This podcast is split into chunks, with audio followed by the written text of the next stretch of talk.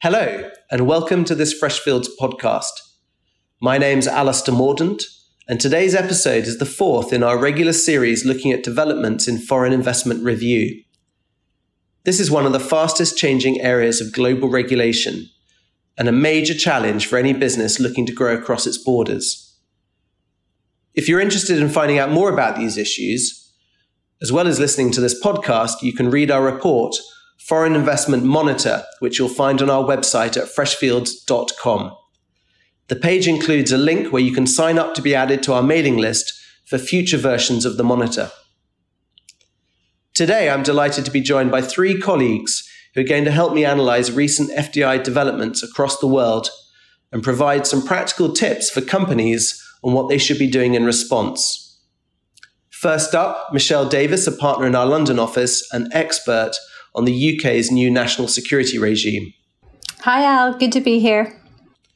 Second, Aimen Mir, a partner in our Washington, D.C. office and former US government official who previously held a number of senior leadership roles in CFIUS and the US Department of Treasury. Hello.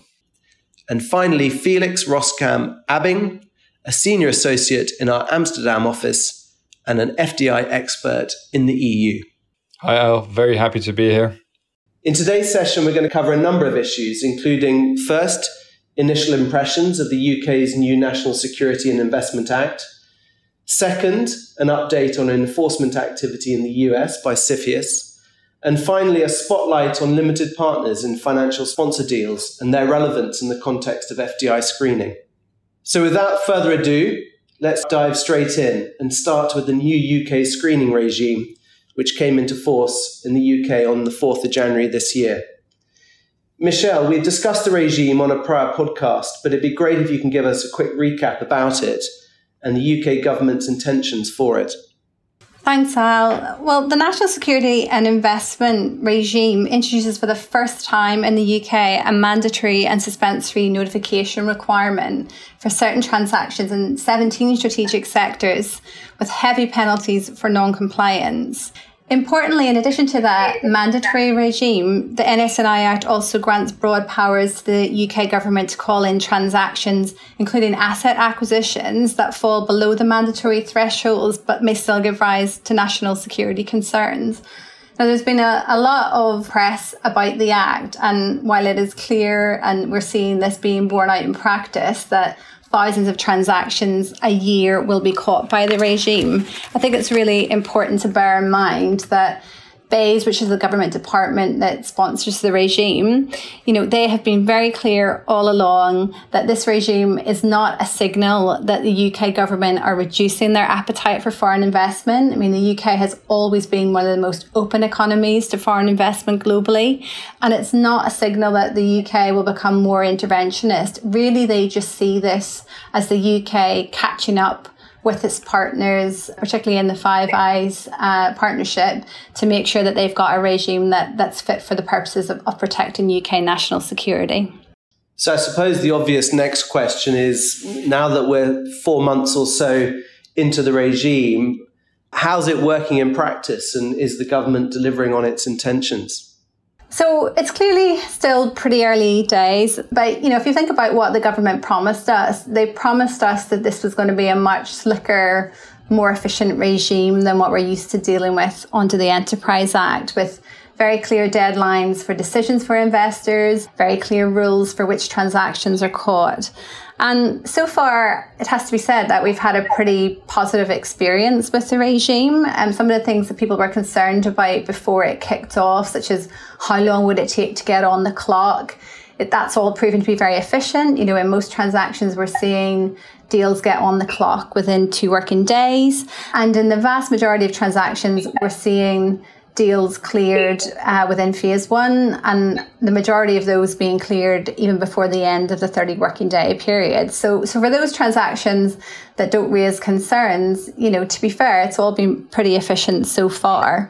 Less clear is sort of how things are going to work out in those transactions where, you know, the government does call in the transaction for a phase two review. And so it's still very early days. You know, as of the day this podcast has been recorded, we haven't seen any final orders or remedies being posed or being, you know, announced, but we know that there are a few cases where those are in train.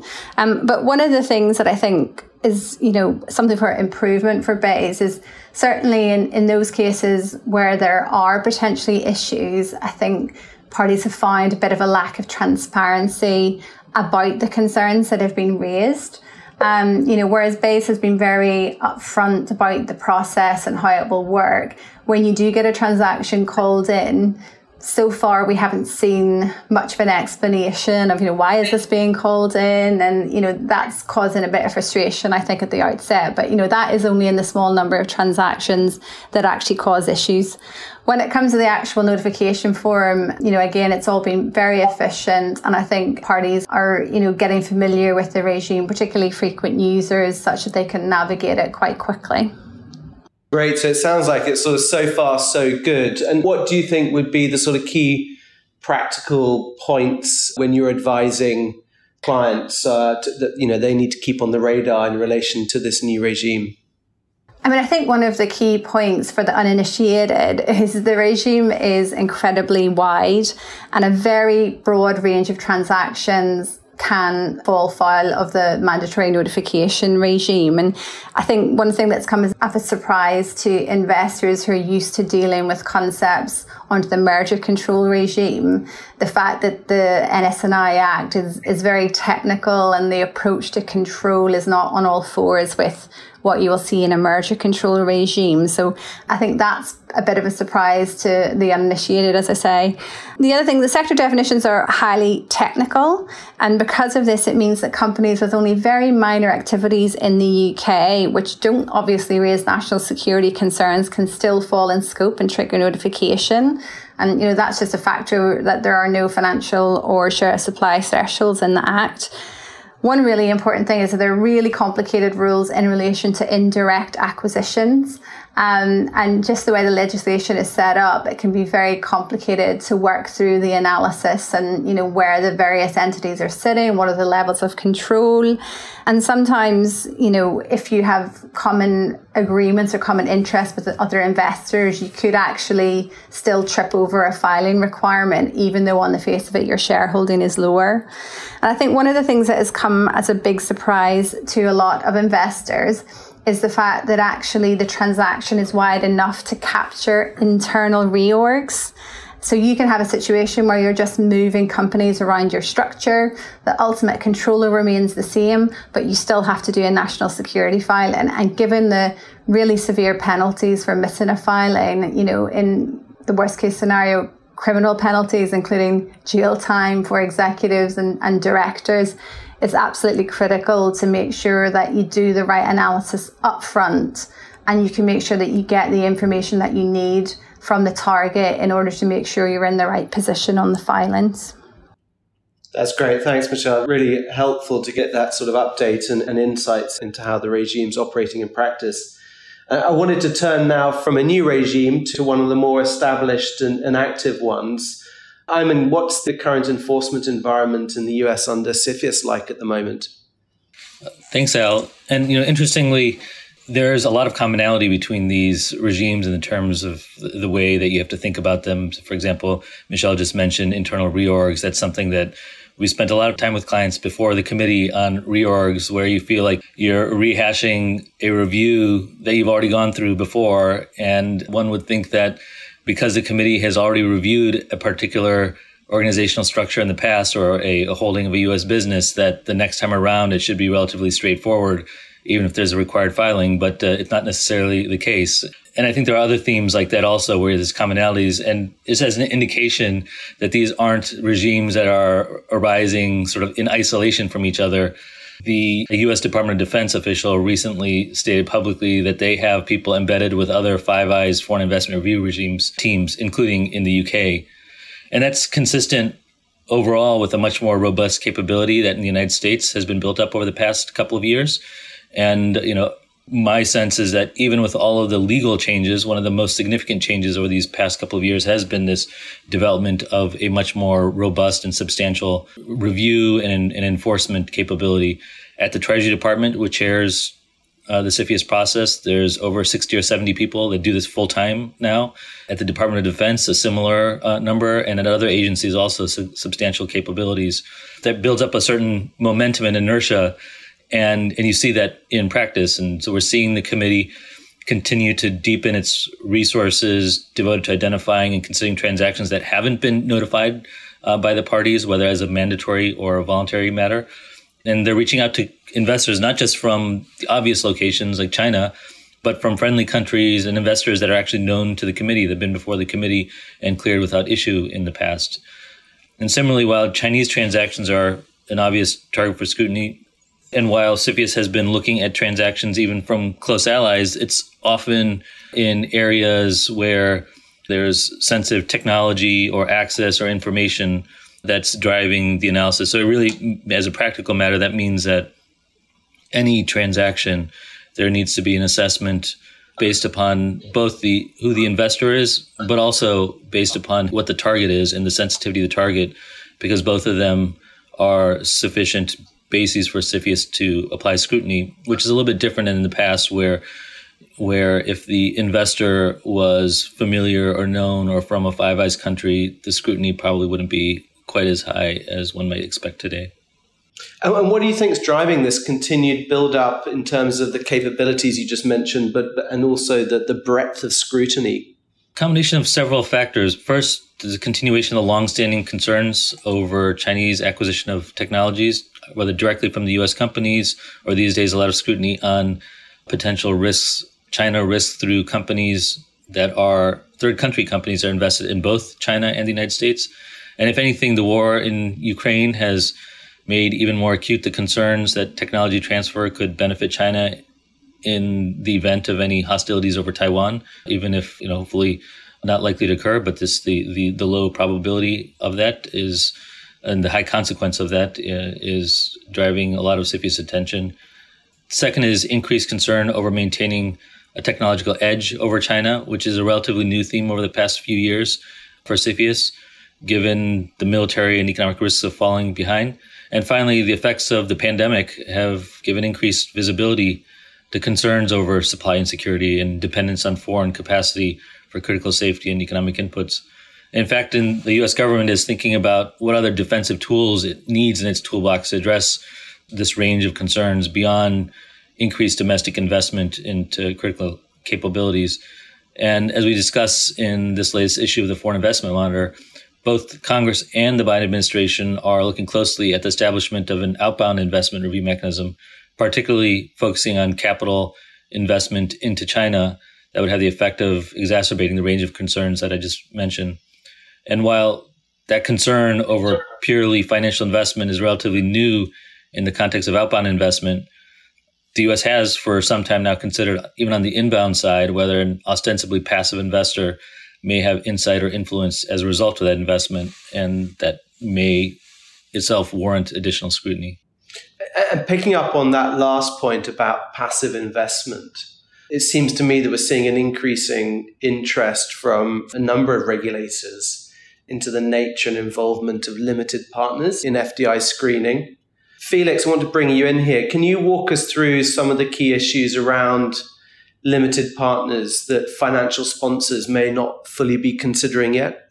Yeah, happy to, Al. Uh, I think there's a number of issues that are important to consider because not all limited partners are created equal in the eyes of FDI screening mechanisms and regulators. And as such, regulators may seek disclosures and assurances about certain limited partners, but not about others. And look, the bottom line is that in the eyes of the regulator, at least, a limited partner, unfortunately, doesn't mean limited risk.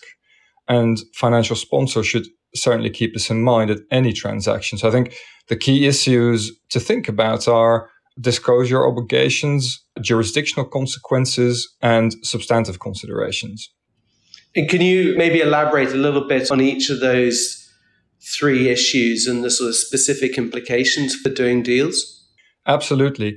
On disclosure, I think Depending on the FDI regime, a regulator may ask for limited amounts of information, but also equally for quite extensive amounts of information regarding the ownership and control chain of the acquirer. And that does include for financial sponsors information about limited partners. Now, in, in some jurisdictions in Europe, for instance, there is a requirement to disclose any government interest above a certain threshold. Often, government interests are in the form and shape of uh, sovereign wealth funds as a limited partner in, in the overall fund. Now, in contrast, in the US, there is a requirement to disclose any government interest, regardless of the nature and size.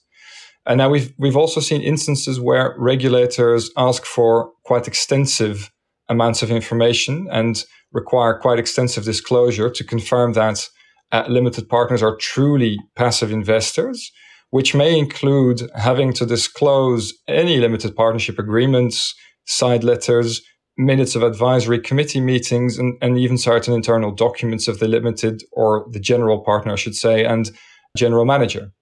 And now financial sponsors should certainly be aware of these potentially very extensive disclosure obligations before entering into a transaction. On the jurisdictional side of things, limited partners may actually also have an impact on jurisdiction and may actually have filing obligations of their own. For instance, in, in the German and Italian FDI regimes, those regimes apply to acquisitions of about 10% or greater.